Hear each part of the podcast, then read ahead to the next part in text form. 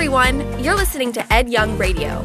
Ed pastors Fellowship Church, and we want to thank you for listening with us. These next few minutes together can change your life, and you can always hear more by visiting edyoung.com.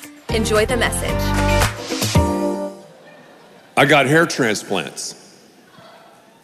I'm serious. They took like thousands of hairs from the back of my head and transferred them to the front of my head. And I've documented all of this, and we're going to do a series several months from now, hopefully, if the hair grows. and we're going to call it like Bloom Where You're Planted or something like that.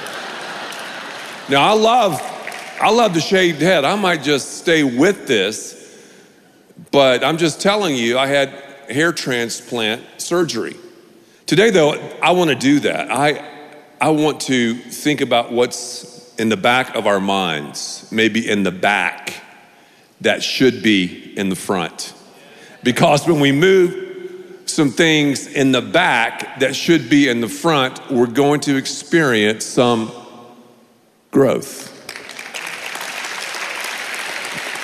We've been talking about a hop, skip, and a jump around here. We've been looking at the life of Moses, one of the great leaders ever. Back in the ninth grade, I had the opportunity to play some basketball, and our coach was a former Marine.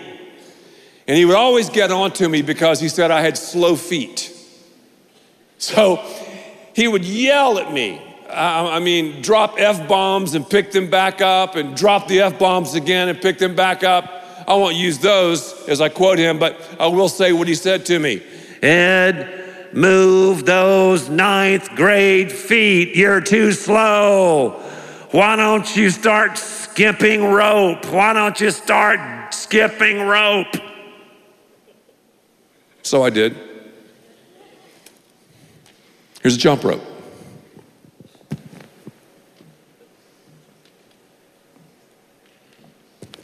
Bear with me because I have some boots on. It's not going to be that easy, okay? I need some love.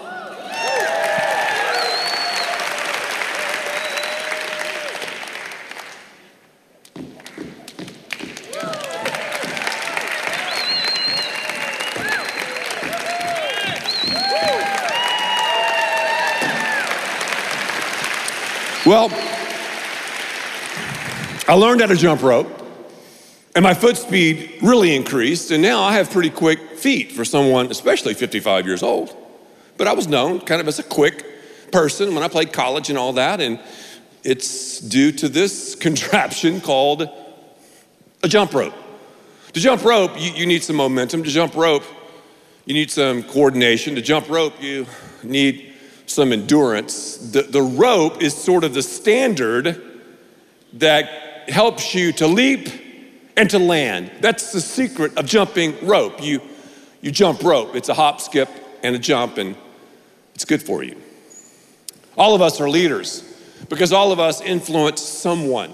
Leadership is influence. So we have something in common with Moses. No, we're not leading two million people, but maybe you're leading several toddlers. which arguably might be more difficult than what Moses did. You're leading in a marriage, you're leading at school, you're leading at the club, you're a leader, maybe you're a teacher, you're a leader. Everyone leads. Everyone leads. Leadership is about a hop, skip, and a jump. What are you landing on? What are you leaping over? Because we need to land on the significant. We need to skip the superfluous and land on the significant. And as we look at the life of Moses, we go, oh, Moses, wow, so glamorous, so amazing, so unbelievable. Yet, isn't it true that we don't see, we don't really understand the pain that he dealt with? And in today's text, Exodus chapter 18, we're gonna peek into the pain, into the angst that he dealt with. If I see a homemaker, or if I see a manager, or if I see a CEO or a coach, I don't realize the pain that they're processing to lead. You see me on stage, maybe jumping rope, preaching a sermon, maybe you read one of my books or whatever. You think, oh, wow, that's, uh, man, that's, that's really cool. It must be just, it must be just smooth sailing for Ed. I'm here to tell you, I have processed for 27 years intense pain.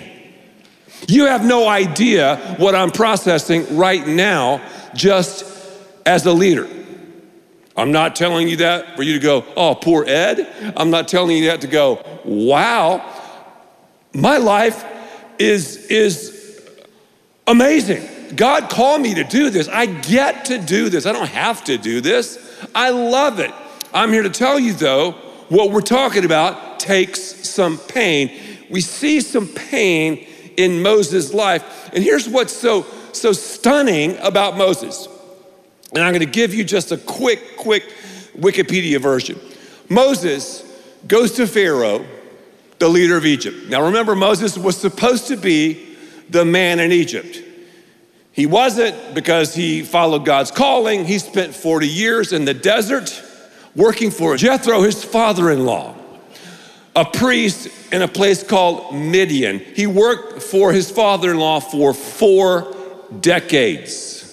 So you know Moses' wife had to be something else, you know. then at the right time, he came into Pharaoh's office and said, It's time, Pharaoh, for you to let the Jewish people go. Well, that was their slave labor. That was a large part of their economy. And Pharaoh said, Heck to the no. Well, again, God caused these plagues to strike, pounded the Egyptians with 10 plagues. Pharaoh relinquished the two million Jews, were led out from Egyptian slavery. The Red Sea was parted. God fed them manna from heaven, quail, guided them with this GPS system, a cloud by day, fire by night, all of these supernatural acts. And then the, the Jews had some difficult times. They experienced some pain, and guess what they did? They tried to kill Moses. Are you ready for that?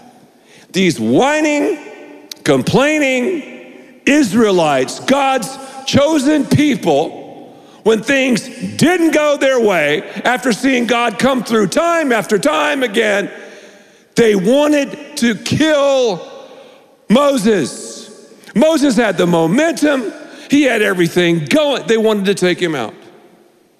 And if you ever feel insecure, just read about the life of Moses. And now the people are trying to take him out. I'll never forget Troy Aikman, the great Dallas Cowboy quarterback. I'll never forget Troy Aikman's last play as a Dallas Cowboy. He was booed off the field. Troy Aikman, Hall of Famer, Super Bowl icon, booed off the field by the Dallas Cowboy faithful. You lead, you're going to get booed. And a lot of us are afraid to lead because we don't want to get booed. But let's be serious. When we live for Christ, when we do what the Bible wants us to do, people are going to boo. That's okay. We please God.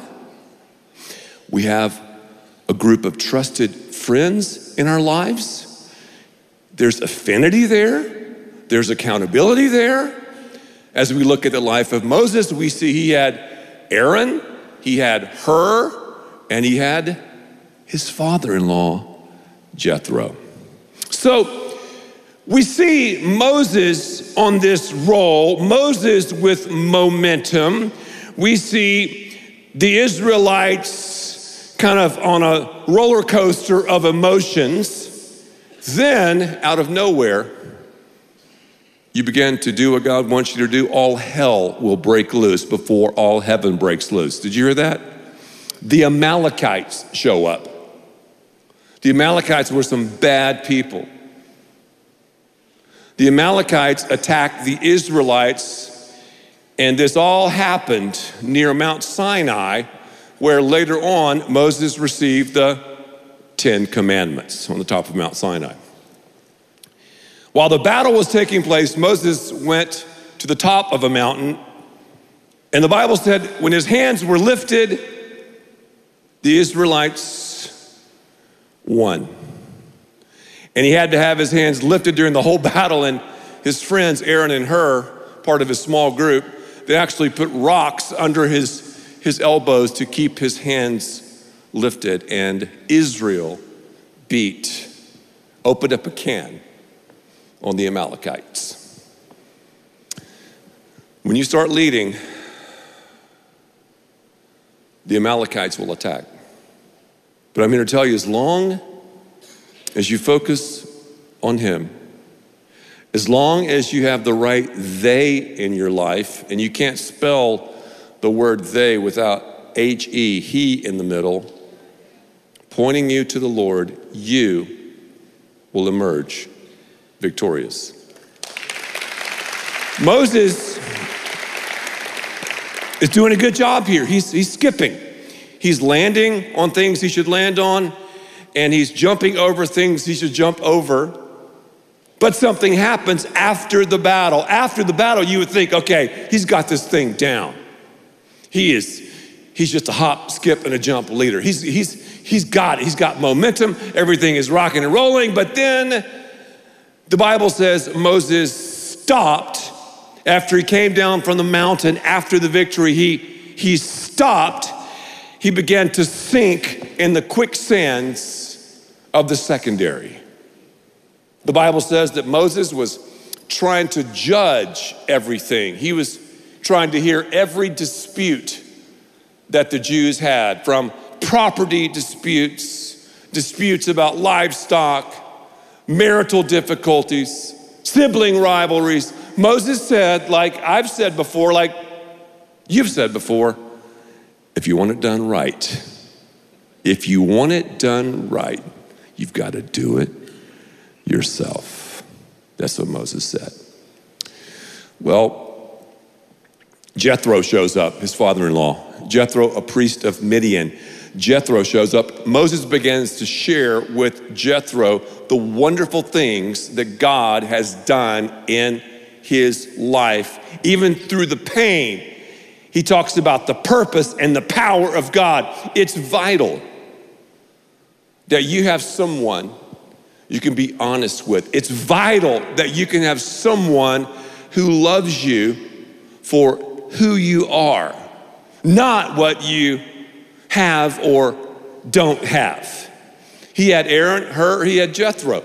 Jethro earned the right to speak into Moses' life, to give him advice. Who in your life do you have that you can share what God is doing? Who in your life do you have that you can share these stories with? You might be going, well, I don't, I don't have any stories. If you don't have any stories, you need to get right with God because you get right with God and begin to live for Him, you will have stories. Some of you don't have any stories to share. Conversely, some of you have stories to share, but you don't have anyone to share them with. That's why we have small groups at fellowship. That's why we have connect groups, community. We grow larger and smaller at the same time. I think it's so, so in depth that, that, that Jethro and Moses had this kind of connection. And, and Jethro was absolutely excited. He celebrated Moses' success, which is the definition of a true friend. Did you, did you get that? It's easy for me to empathize with you. You go through a hard time, you go through a sickness, you lose a loved one, you have a financial setback. Oh, I can easily sympathize and empathize with you. That's not a real friend. I mean, it is, but it's not a real friend. A real friend is like, good for you. I celebrate your success. A good friend celebrates the success of his or her good friend when something good happens to them. And that is what Jethro did. So Jethro was just, I mean, chest bumping and high fiving Moses. Then the next day, and, and as you read about Jethro's life, Jethro, I believe, became a follower of the Lord because of this. The next day, though, Jethro looked and he looked closer and he examined Moses' behavior, his, his leadership, and he thought to himself, this is, this is not good. Wouldn't you agree when you become a leader, the, the, the, more you lead, the more responsibility you have, the less likely you are to listen to advice. It's so true. The more responsibility you have, the more leadership chips that you have, the less you listen to advice. Oh, I'm the man. I'm the girl. Who are you to tell me? Very, very interesting. Yet Moses didn't have that. If we are open to learning, if we're open to advice, if not only we hear it but do it, leadership is unlimited in your life and mine. But the moment we stop learning, the moment we stop taking advice, is the moment we get stuck in the superfluous. Ask the right people the right questions to get the right answers. There's 2,400 questions in the Bible. And Jethro asked Moses these questions. Think, think, think about the lines at the airport. Think about that. We have to just wait in line, you know. Wait, wait, wait, wait, wait. That's what was happening with Moses, all these people were around him. And, and, and Jethro saw the insufficiency and he goes, Moses, what are you doing? I'm reading out of Exodus 18, verse 14. And why do you alone sit as judge? Yes, you're God's skipper, but you've forgotten how to skip. Instead of skipping, you're just sitting there. And it's not, and it's not happening. Moses did something that, that we so often do he lived by the tyranny of the urgent as opposed to what was really important in his life. We can't live by urgencies, ladies and gentlemen. We have to live by what is important. An urgency is not an emergency. An emergency is all hands on deck. We're, we're all about that. An urgency is what people place on you. It's what people place on me. That's fine. That's dandy. We have to live by what's important. Never pray about what your priorities should be because that's a dumb prayer. You know, there's such thing as dumb prayers. Our priorities are mentioned in Scripture. Here's the phrase that pays God's principles are our priorities and the commitments that we make underscore and highlight those priorities. Does that make sense? God's principles, master, mission, mate, etc. God's principles are our priorities. I mean, there, there, there's no arguing. So it's your commitment and my commitment to those principles and priorities that, that either give us the thumbs up we're, we're having great momentum, or the thumbs down, we're stuck in the superfluous. And Jethro was like, Moses, you've got a small group. Listen to God, follow Him, listen to the people who love you, not for who you are or what you have, but who love you because God loves you. Lean into them and, and, and, and, and delegate the rest. Let's skip down to Exodus chapter 18, verse 19. He said, Listen to me. This is Jethro talking. I'll give you some advice, and may God be with you. You must be the people's representative before God and bring their disputes to Him. He's teaching Moses about skipping. Moses, skip the superfluous, land on the significant. When you land on the significant, your life will be magnificent. God's principles are my priorities, and they're carried out by my commitments. That's how we roll, Moses. It'll change your life. And as you keep reading, he said, You're gonna wear yourself out. In the literal Hebrew, it means you're gonna become old before your time. So Moses, Jethro said, You're wearing yourself out. You're wearing the people out.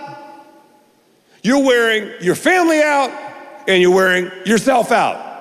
And that's what is in play in this one and only life when we get stuck in the superfluous. We wear people around us out, we wear our family out, and we wear ourselves out. Take some advice. Proverbs 19, verse 3, very convicting verse. People ruin their lives by their own foolishness and then are angry at the Lord.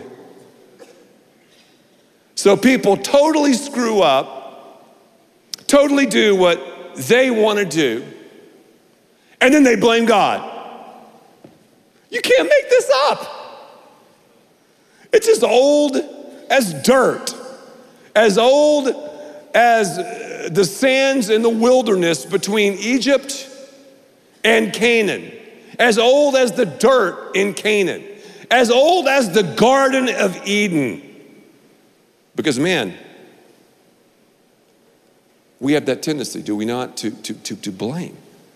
We mess up and then we blame. God wants the best for your life and mine. When God says no, and He says no, it's to protect you and to protect me. He doesn't say no to rain on our parade. When God says yes, go for it. So put your no on God's no and your yes on God's yes. Listen to advice. That's why it's critical to have a small group. That's why it's critical to go to church. If you just show up, that's most of it. God's gonna do the rest. Who are you taking advice from? Moses listened to the advice of Jethro. I mean, I'm not Moses, you're not Moses. We're talking Moses. This guy was alpha male, type A, I, I, one of the great leaders ever. He listened. And we're going to find out he did what Jethro told him to do. But that's next time. That's next time because we have too many people hearing, hearing, hearing, and not enough people doing, doing, doing. But that's next time. But I do have to throw in one more verse. This is kind of funny because remember, we're taking things from the back and implanting them in the front for growth. And this is a leadership principle. Exodus chapter 18, verse 27. After uh, Moses and Jethro had hung out, the Bible says, Then Moses sent his father in law on his way. That gives you biblical evidence that you should only spend about 24 to 48 hours with your in laws. So, that's going to free a lot of you up. This jump rope is the standard. Caused me to jump. A hop, skip, and a jump. Jump rope. This is your standard in mind it causes us to hop, skip, and to jump. I'll see you next time as we skip back to fellowship. Let's pray together. Father, in the name of Jesus, I thank you for this message. And I pray now, if there's someone here and you've never, ever, ever given your life to the Lord, you just pray this prayer with me. God, I don't understand it all. But I believe, to the best of my knowledge right now, that you are God. And I believe that you sent Jesus to die on the cross for my sins. And at this time, I give my life to you. I ask you to just come into my life. I give you everything I am and everything I'll ever become. Show me now what to do as I discover the greatness you have for me. If you prayed that prayer, that's the greatest decision you'll ever make. Others here need to pray a prayer of priorities, of listening to advice. This is your place, this is your time, because God has amazing things in store, and we cheer you on through this powerful yet painful process. In Jesus' name we pray. Amen. Thank you for listening, and thanks to all who give so generously to this ministry. It's because of you that we can continue this show and equip people with the hope of heaven. You can click the link in the description to support the show or visit edyoung.com. There, you can also be resourced with bonus content for free, including a daily devotional. We also encourage you to share the message today with those around you. Thank you again for listening. God bless.